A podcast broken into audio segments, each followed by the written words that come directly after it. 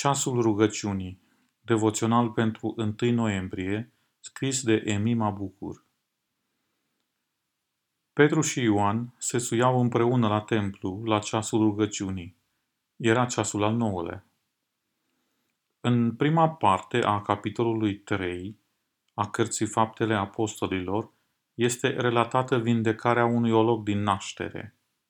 Petru și Ioan nu au bani să-i ofere ologului care cerșea, însă îi dau sănătate vindecându-l. O minune! Ucenicii ajută un om folosindu-se de o putere supranaturală. Oare cum au putut face acest lucru? Textul de astăzi ne oferă cheia, rugăciunea. Înainte de a se prezenta istorisirea, autorul vrea să scoată în evidență lucrul fără de care nu s-ar fi întâmplat minunea. Rugăciunea. În text găsim trei elemente care ne îndreaptă spre aceeași idee, spre rugăciune. Primul element este evidențiat prin cuvintele se suiau la templu. Templul era locul special de închinare. Acolo cei care mergeau se rugau.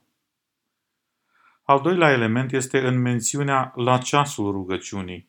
Așa cum mai sunt ore de rugăciune sau minute de rugăciune publice în bisericile noastre, Așa erau și pe timpul ucenicilor. Se adunau regulat la templu pentru a se ruga.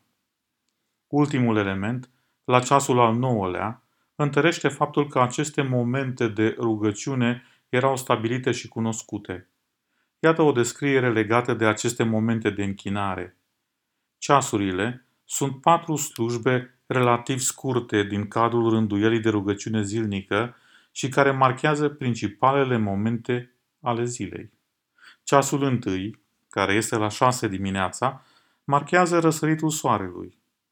Ceasul al treilea, care este la ora 9 dimineața, marchează jumătatea dimineții.